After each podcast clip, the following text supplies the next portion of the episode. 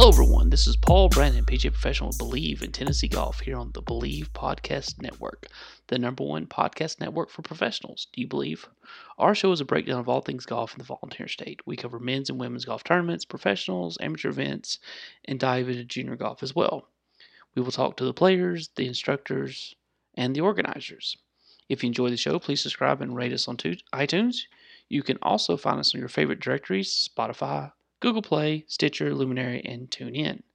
You can find us at Bleav.com and at Bleav Podcast. You can also follow me on Instagram at, at pbrandon21 or on Twitter at QIC underscore golf pro. So, Farmers is in the books. Torrey Pines, we all know this is a tournament uh, that Tiger Woods has carried on his back for a long time, winning seven of the events there and winning a U.S. Open. We saw some great highlights from him. Uh, the amazing run at the leaderboard, the shot on Sunday, final day, second hole, two hops in the bottom of the cup, and then spins out. I don't know how it didn't go in. But we're not here to talk about Tiger. We're here to talk about Tennessee golf. Players in the field. Uh, this week we had Brandt Snedeker, we had Scott Stallings, we also had Wes Roach and Peter Malnati. Wes and Peter both shot two over, missing the cut, but we had two of our guys, Brandt and Scott, both make the cut. Scott shot 200, tying for 49th with rounds of 71, 69, 74, 72. And Brandt had a T3, 12 under. Great job there. He was right there neck and neck with Leishman. Leishman shoots seven under on the final day. Brandt shoots four, and there's where he comes up just a couple of shots short. But great final round closing 68, but he started 69, 67, 72, finishing with that 68. So great job there, Brandt. Uh, we'll see Brandt and Peter next week at the Waste Management in Arizona, the wildest, craziest fan crowd based stadium golf you can ever see. So I want to thank my good friend Jared Melson again for coming on last week and spend some time with us. Um, very entertaining talking about playing in majors, playing with uh, major winners, making the cut in the senior PGA championship, and him finishing in the first team all pro golf team. Um, but some questions that kind of came up as far as we talked a little bit last week about his warm up and his practice routine and how he walks himself through the bag. And it had a couple of questions come up through that. We had uh, Joe uh, on Instagram asking, how many shots do you normally hit in a warm up? Um, going back to the video from or the audio from last week, he really has a different number. He's a feel player. He's going to hit balls until he has that feeling. Now, a lot of players on tour have a more systematic approach. Uh, it will consist of 17 lob wedges and then moving on to eight, nine irons, and you'll see them progress through the whole bag like that and just working on whether they go to the putting green first or the chipping green first or whether they spend the time on the range. Um, the biggest thing is each person finds their own individual warm up and, practice routine. Uh, numerous times for other students of mine, I've gone on and, and found players uh, on YouTube, and there are people out there who just break down the warm up, how many minutes they get there before, and how many shots. And I know Rory actually has a, a water break in the middle of it, and Jordan Spieth has his caddy video a couple of swings so that he can analyze that day and see what it looks like. Um, but the important thing is finding yours. Um, we see a lot uh, of, of, the players that spend their time split where they go to the putting green first, go to the range, and then they come back to the putting green. So each of them is working on something different. So find that that thing that makes your game the best, that your strong points, and work on it uh, in your warm up so you got a good feeling with it. But also spend some time on the areas that are a struggle: your short game, your chipping, your bunkers, uh, your putting. So Joe, I kind of that kind of helps answer some of those questions. Uh, again, just research YouTube and look up Tiger Woods or Jason Day or Rory McIlroy, Rickie Fowler, Jordan Spieth, Dustin Johnson, any of those guys, and you can find their warm up routines from events uh, and get going and take what you like of what they're doing and apply it to your game and, and figure out what works better for you. Another question we got from Tommy on Instagram was talking about our goals, so Jared and I got kind of, uh, or my final question to him was, what were his goals for 2020? And we had a really good conversation about this, and he mentioned he didn't really have the goals of trying to win three or four tournaments or trying to make the cut of these events, but he had more of a process goal. And I mentioned just hitting more fairways and hitting more greens to give himself the chances. And he, you know, alluded to that was a really good idea and definitely how he thought about it. So, what I challenge you all to do, uh, especially Tommy taking this one, is track your next four or five rounds.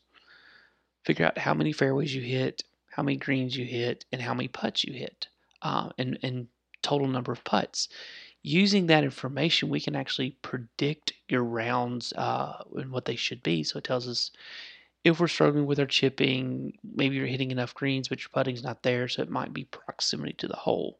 But instead of going out trying to shoot particular numbers uh, as goals, try and just hit more fairways, but use the statistics early on. Like I said, just track your next four or five rounds and figure out how many fairways you're hitting and how many greens and how many putts. And if you're able to hit nine or more fairways, then you're capable of shooting in, in the mid 70s. If you're able to hit nine to 11, 12 greens around, you're capable of shooting it in the mid 70s. So it's not hitting every green, it's not hitting every fairway, but it's just putting yourself in those positions to score better throughout the day. And it's just easier when you're on the green to two putt than it is to get up and down in most cases. Uh, a good bad putts most times better than a good chip. Um, but again, you'll kind of see that across the board. But use those uh, numbers, look at your stats, take a hard look at your game, get subjective for a second, step back, and realize is it your driver that's really killing you? Is your irons that are really killing you? Is your putter? or what combination. So, again, Tommy, I hope that helps you a little bit. Uh, keep firing those questions in. I love doing this. So, Mark from Nashville talks about fitting. I know I went into this to a couple of episodes ago, uh, looking at the fitting props uh, process, finding the clubs that work best for you. Um, and we just had the PGA Show last week, so a lot of new products hitting the market uh, the TaylorMade Sim, the Callaway Maverick, uh, Ping's launching some new irons. Everybody's got something relatively new coming out or just came out during the Christmas season. So it's really getting in there and and walking you through it. So I, I was doing a fitting in the shop uh, the other day, for example, and one of my students comes in with an older set of uh, Callaway Big Berthas. Again, great club, very forgiving, has worked for a long time. What we're able to do with launch monitors and, going through the fitting protocols, uh, we're able to get a baseline number. So had him go through, got a ball speed, club head speed, spin rate, launch angle, angle descent. Uh, again, just some of the parameters that we look at, and, and then a carry distance, and gave me a baseline and we were testing seven iron because most everybody's uh, fitting systems comes with a seven iron these days, and we were able to get 143, 144 yards carry, which you know very solid numbers if you're trying to hit seven iron, the magical 150 uh, that they talk about. And, we went through, and this is not a, a product testing for me telling you who who's he who's best, but it's hitting each club and figuring out what is best for you. So we went through one manufacturer and we were able to test their club and we saw their ball speed increase. Now they weren't swinging faster, but it just shows that the head is doing more for them. Uh, launch angle came up, spin rate stayed up, angle descent, which is just the fall rate of the ball. And with an iron, you want to fall at a higher number so it has a better chance of holding the green. And what we're able to see is this ball speed went up five, six, seven miles an hour, and all of a sudden they're flying at 15, 16, 17, you know, yards further in the air and it's coming in and it's stopping much quicker. So it's a more playable shot. Uh, and we're able to test and see that. And then we go through the next manufacturer and we do the same thing. And the very next company, we saw very similar launch spins, carry distance within a couple of yards. But the thing that we looked at in his case, uh, and we did the same test with a third, and the third company did amazing as well. But what we're able to notice is the offline. So it's not only about hitting it further, but it's hitting it further while controlling it. And, and the deciding factor that day is there's only a yard or two difference uh, in carry side by side, but the biggest change is one of the manufacturers club for this particular player was seven yards straighter. Um, so it's going the same distance. Now we're flying at, you know, 160, 165 yards. And they're able to get it seven yards closer to the pin on their miss hit. Uh, their average shot is basically 21 feet closer. And you've just got a much better chance of scoring. So, distance is the key that everybody talks about. But your longest driver doesn't win every tournament. It's normally Again, there's some exclusions, but it's normally the player that's hitting a higher percentage of their fairways and they're hitting a higher percentage of the greens. Uh, I know one of the stats that always used to amaze me about Tiger in his prime is in the tournaments, in the events he won, he led the field or was at the top of the field uh, in greens and regulation. So he was giving himself more birdie putts than the rest of the players. Uh, and, and that holds true to everybody's game A player that hits 15 greens is going to have a much better chance of scoring than a player who only hits nine greens. I mean, yes, you may have a great short game, but if you keep forcing yourself to make five and six footers to save par, it's going to make for a long day on the golf course. Uh, same thing holds true with the driver. I mean, we're looking for the distance. Was was sat in uh, another instructor's uh, fitting the other, in fact, last night, um, and you know, student his student had amazing club head speed and tour level ball speed and was just crushing it. But it was 20, 30 yards off center in either direction. So he's got this huge miss. And, and yes, it's great to hit it 300, 300 plus. But if you can't find the fairway enough, it there's no advantage to hitting wedge when you're hitting it from the rough and not being able to spin it. So distance is what everybody's looking for, but you've got to hit it straight as far as you can. Um, or as far as you can straight, either way. But you've it's way easier to play this game from an accurate position in a controlled lie. So when you go through your fitting process um, with all the new product out there, go see your PGA professional, go to your retailers, go through the, the, the club companies, do the demo days, hit yours on the monitors against theirs, and look at your overall accuracy along with your distance and kind of use those numbers to make your best decisions. So, Mark, I hope that helps you out on your fitting process. Um, definitely get you one booked pretty soon, and we'll see, or surely somebody can help you find hit some better clubs there. Um, moving on, uh, Jennifer wrote in about junior golf. How how do we get started? Um, talking about Jared's conversation last week, how he started playing in tournaments at four and a half. Um, got his first little trophy there and stayed with it and competitive to this day. And how he started competing consistently at seven or eight years old, and how you get your child involved um, in looking at it. So Jennifer was wondering, what do we have for junior golf in, in the state, and where's a great starting point uh, to make sure your child's going to enjoy it and love the game? Uh, and, and, Jennifer, I'll tell you, um, I actually have an 11 year old daughter uh, that plays uh, some. Again, it, it's not her passion, but it's something fun she enjoys doing with her dad. And the way I got her started is at the age of two, I got her putter. Um, we would go out to the putting green when she chose to. Uh, we would spend 20, 30 minutes, just let her putt around and get a feeling and enjoyment. Um, when she started trying to make full swings on the putting green, we paused right there. Uh, my wife and I got together, bought her a set, and we started playing. When she turned seven, we signed her up for the uh, drive chip and putt uh, and started competing. Now, the drive chip and putt is national. There will be local, regional, um, and statewide qualifiers. Its points totals based on hitting three tee shots and three chips and three putts from certain distances.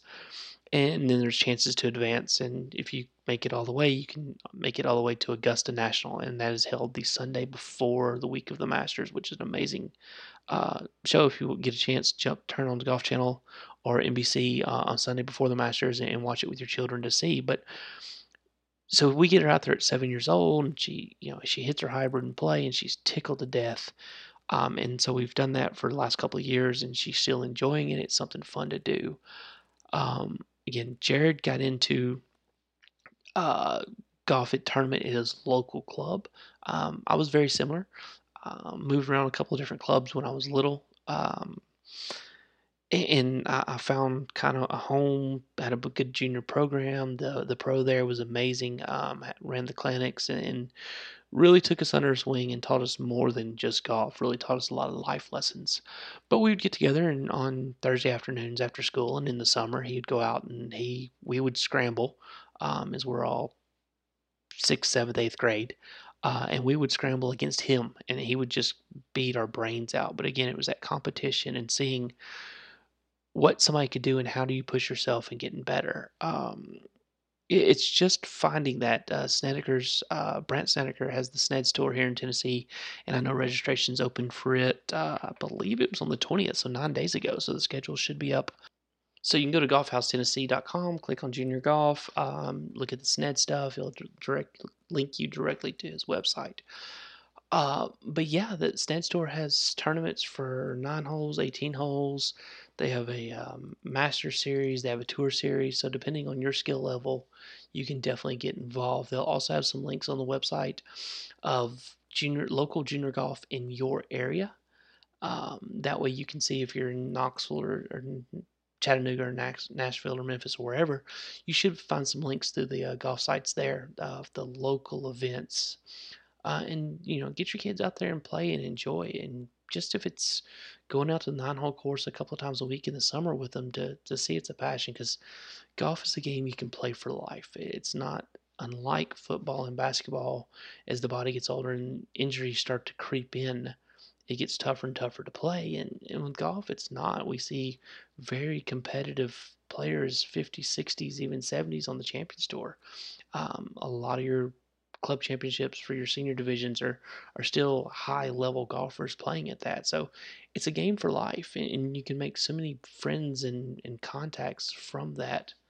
So definitely check out the uh, websites, get your children involved. Drive Chip and Putt is a great place to start. It's a free qualifier. Sign up, go play, uh, and see about growing that love for the game. So, Jennifer, I hope that kind of helps you out a little bit. Uh, like I said, golfhousetennessee.com uh, is kind of your starting point of all Tennessee golf. So, you can click on there. It has the junior foundations, it has the Tennessee PGA, the TGA, and even the Golf Foundation.